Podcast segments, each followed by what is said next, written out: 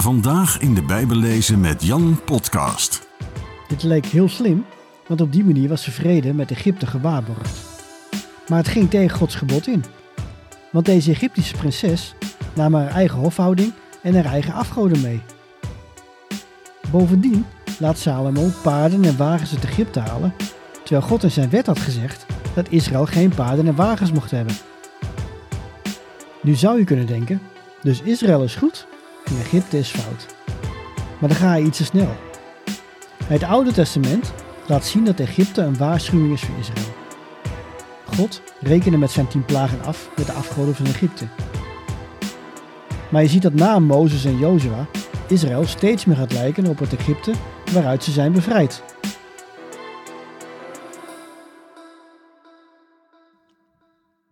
Hoi en welkom bij weer een aflevering van de Bijbellezen met Jan podcast. We zijn bezig met een korte serie over hoe je Bijbelse verhalen leert lezen en wat de dingen zijn waar je op moet letten. Als je de vorige afleveringen niet hebt geluisterd, geen probleem. Je kunt altijd teruggaan naar de vorige podcast en deze alsnog luisteren. De volgorde is niet het belangrijkst. In deze aflevering wil ik graag met je kijken naar de rol van plaats en van tijd in de Bijbelse verhalen. Dit is iets waar je in de kerk weinig over zult horen. Dat is geen kritiek, maar het is een feit dat in de kerk vaak gesproken wordt over het belang van Bijbellezen, maar dat tegelijkertijd niet wordt uitgelegd hoe je dit dan moet doen. En de Bijbel vertelt verhalen nu eenmaal anders dan wij gewend zijn. Een verhaal bestaat altijd uit vier elementen. Twee daarvan hebben we in de vorige aflevering al besproken. Ten eerste het plot. Dat wil zeggen, hoe wordt het verhaal verteld? Welke scènes volgen elkaar op? Welke details krijg je wel te horen en welke niet? Wat is het conflict in het verhaal en hoe wordt geprobeerd dit op te lossen? Als tweede, personages. Met welke figuren heb je te maken? Wat willen zij? Hoe reageren zij op bepaalde situaties? Komen hun woorden overeen met hun daden? Uit iemands reacties blijkt zijn er vaak karakter. Dat waren de eerste twee elementen. De twee laatste elementen zijn dus plaats en tijd. Laten we met plaats beginnen. Mijn vrouw en ik hebben altijd veel romantische comedies gekeken. Tegenwoordig doen we dat iets minder, want er worden minder goede films gemaakt, lijkt het wel. Maar een van onze favoriete films is You've Got Mail, met Tom Hanks en Meg Ryan. Deze film speelt zich af in New York en gaat over de eigenaar van een mega boekwinkel die verliefd wordt op de eigenaresse van een klein boekwinkeltje. Is het toeval dat dit in New York plaatsvindt? Of een bewuste keus van de filmmakers? Ze hebben er natuurlijk goed over nagedacht. Ze wilden een klein verhaal vertellen in een grote stad. Niet zomaar een stad. Nee, New York. The City That Never Sleeps. Een stad die soms hard is, maar ook een stad met veel kansen op succes. Een stad waar liefde kan bloeien en kan verwelken. Een stad waar schattige winkeltjes opnemen tegen de grote ketens. Dat zijn dan ook direct de sleutelelementen van het verhaal. Stel dat het verhaal zich niet in New York had afgespeeld, maar in een klein dorpje ergens in de zuidelijke staat Alabama. Dan was het verhaal heel anders geweest. In zo'n verhaal gaat het niet over de eigenaar van een megastore die het opneemt tegen de eigenaresse van een klein winkeltje, maar over de succesvolle zakenvrouw die terugkeert naar haar dorp en dan, na veel gebeurtenissen, uiteindelijk weer verliefd wordt op de lokale boerenjongen. Dan heb je geen You've Got Mail, maar Sweet Home Alabama. Ook een romantische comedy, maar met een heel andere verhaallijn. En die verhaallijn wordt sterk beïnvloed door de setting. Oftewel, door de plaats waar het verhaal zich afspeelt. Een plaats heeft een betekenis. In de Bijbel is dit ook zo. Wat ik in vorige afleveringen ook al zei, Bijbelverhalen zijn niet verzonnen, maar ze worden wel zo verteld dat elk detail betekenis heeft. Dat geldt ook voor landen, voor gebieden en voor steden in de Bijbel. Laten we eens naar een voorbeeld kijken en laten we beginnen bij Abraham.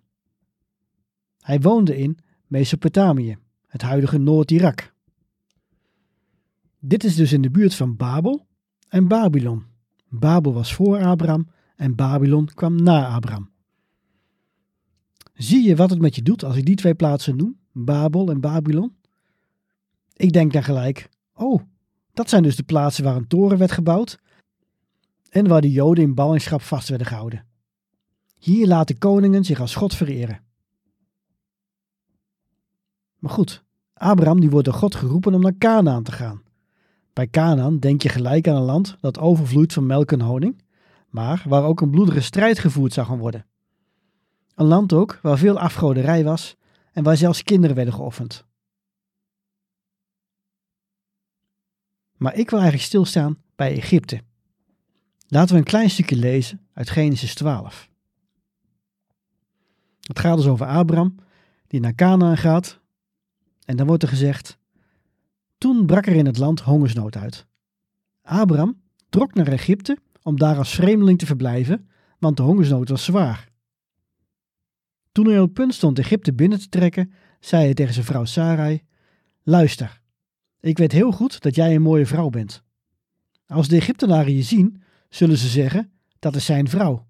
En dan doden ze mij en laten ze jou in leven. Zeg daarom dat je mijn zus bent.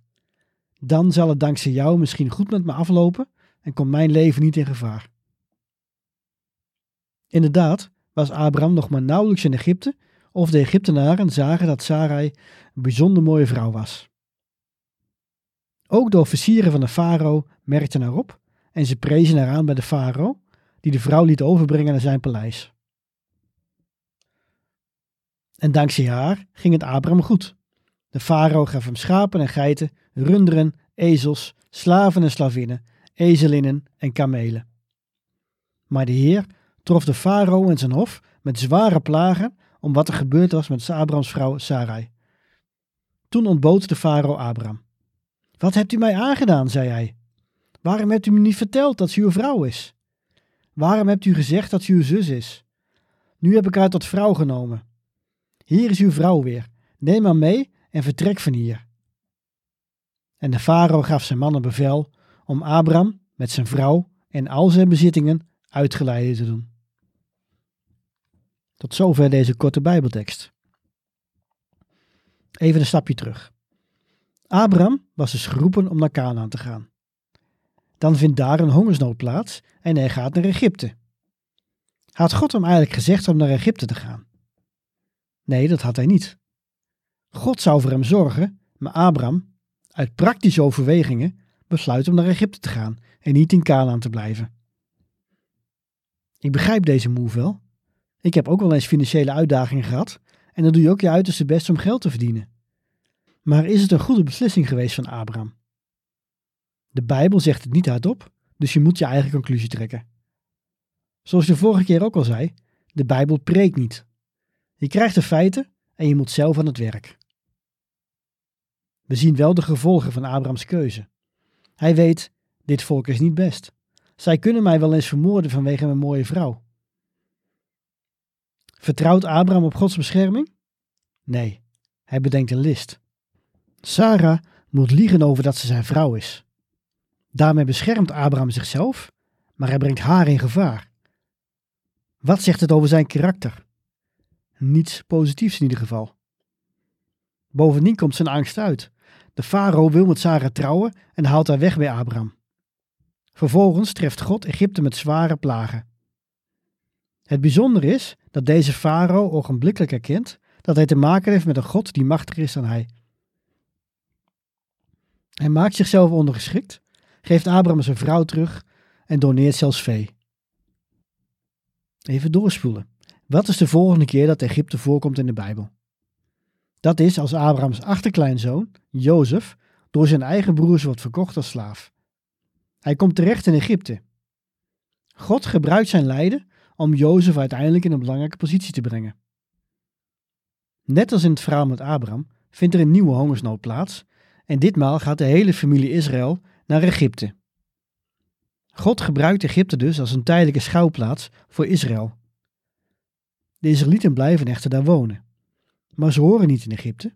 Egypte is niet het beloofde land. Ze horen in Canaan.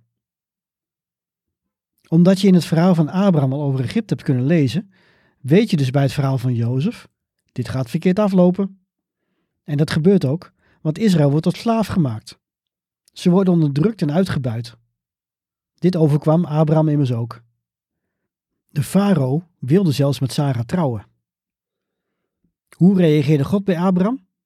Hij stortte plagen uit over Egypte en de farao kwam snel tot inkeer. En wat doet God in het Bijbelboek Exodus? Hij stort plagen uit over Egypte. Alleen ditmaal komt de farao niet tot inkeer. Zelfs na de dood van de eerstgeborene besluit hij alsnog de Israëlieten weer aan te vallen. Nogmaals, al deze gebeurtenissen zijn werkelijk gebeurd, maar ze krijgen een symbolische betekenis, een geestelijke betekenis. Egypte staat symbool voor een land waar afgoderij welig tiert, waar mensen naartoe vluchten voor een valse vorm van bescherming. En dat thema zie je ook in de rest van het Oude Testament terugkomen. Egypte wordt regelmatig genoemd door de profeten, omdat de koningen van Juda en Israël liever op Egypte vertrouwen als bondgenoot dan op God. Neem alleen al koning Salomo. Deze wijze koning maakte vele fouten. Maar degene waar de Bijbel het meeste schijnwerpers op richt, is dat hij trouwt met een Egyptische prinses.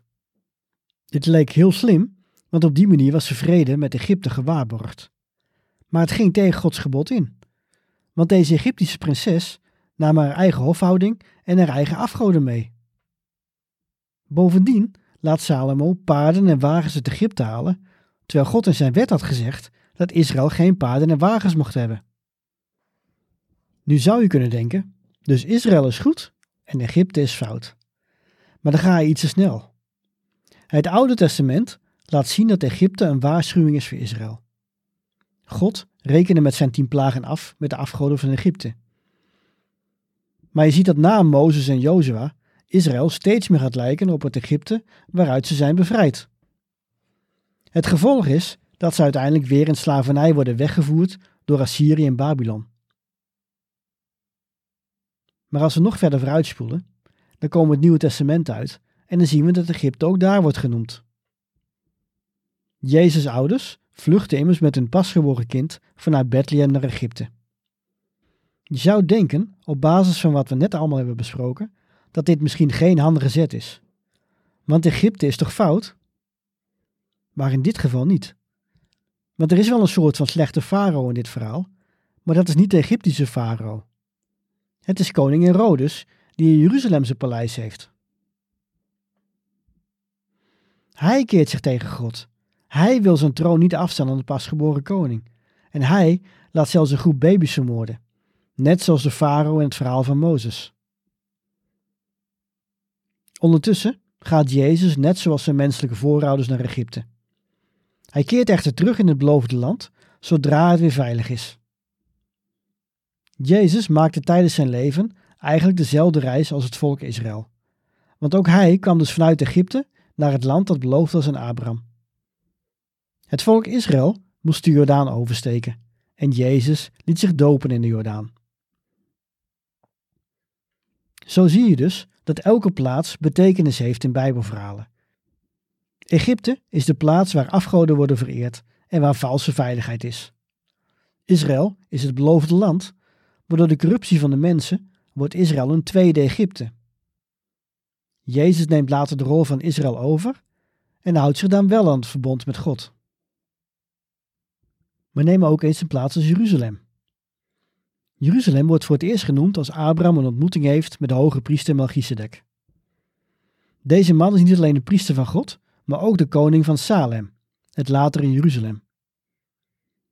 Hij vervult dus de twee functies die Jezus later ook zou krijgen. Na Abrahams ontmoeting met deze hoge priester moet hij zijn zoon Isaac op het altaar leggen. Hij wordt gewezen op een plek die in de bergen van Moria ligt. Dit is dezelfde plek waar later Jeruzalem zou worden gebouwd. En als Israël het beloofde land inneemt, wordt Jeruzalem in eerste instantie veroverd, maar later raken ze het weer kwijt. Koning David weet de stad opnieuw te veroveren, en dit is de plek waar uiteindelijk de tabernakel naartoe gaat en waar Salomo de tempel zou bouwen. Jeruzalem is de stad van God, maar die wordt toch verschillende malen verwoest, omdat de Israëlieten niet trouw zijn aan het verbond met God. En juist in deze stad van God, waar de Israëlieten offers brengen en waar Abraham eeuwen daarvoor bijna zijn zoon had opgeofferd, Juist in deze stad laat Jezus zich veroordelen en kruisigen.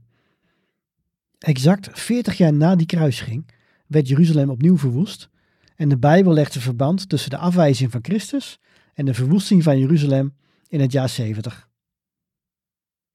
Inmiddels is Jeruzalem weer opgebouwd, maar een tempel is er niet meer. Alleen een stenen muur die wij kennen als de klaagmuur. Toch is dit alles nog niet het einde van Jeruzalem in de Bijbel. In Openbaring wordt namelijk geschreven hoe een nieuw Jeruzalem zal neerdalen uit de hemel. Deze stad lijkt op de Hof van Eden, maar heeft dan ook de kenmerken van de stad met stadsmuren en met poorten, poorten die nooit zullen sluiten.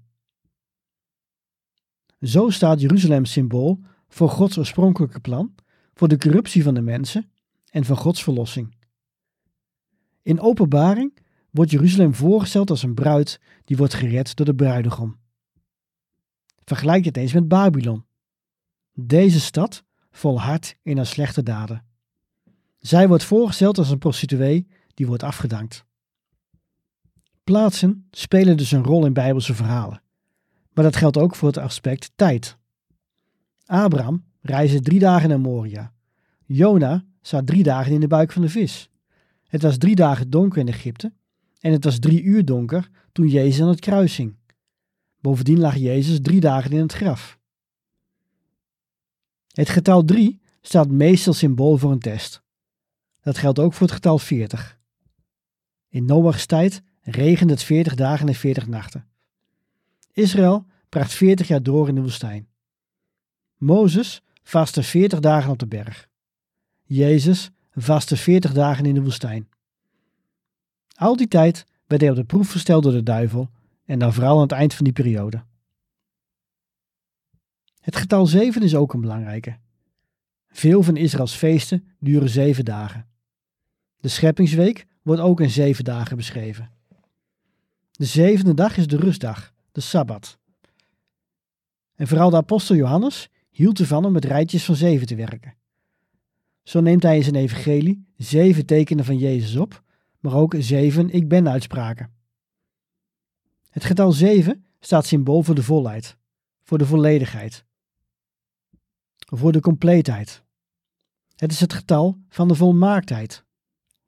Als Johannes dus zevenmaal citeert wat Jezus over zichzelf zegt, dan laat hij dus zien dat Jezus hier zich volledig, volmaakt openbaart.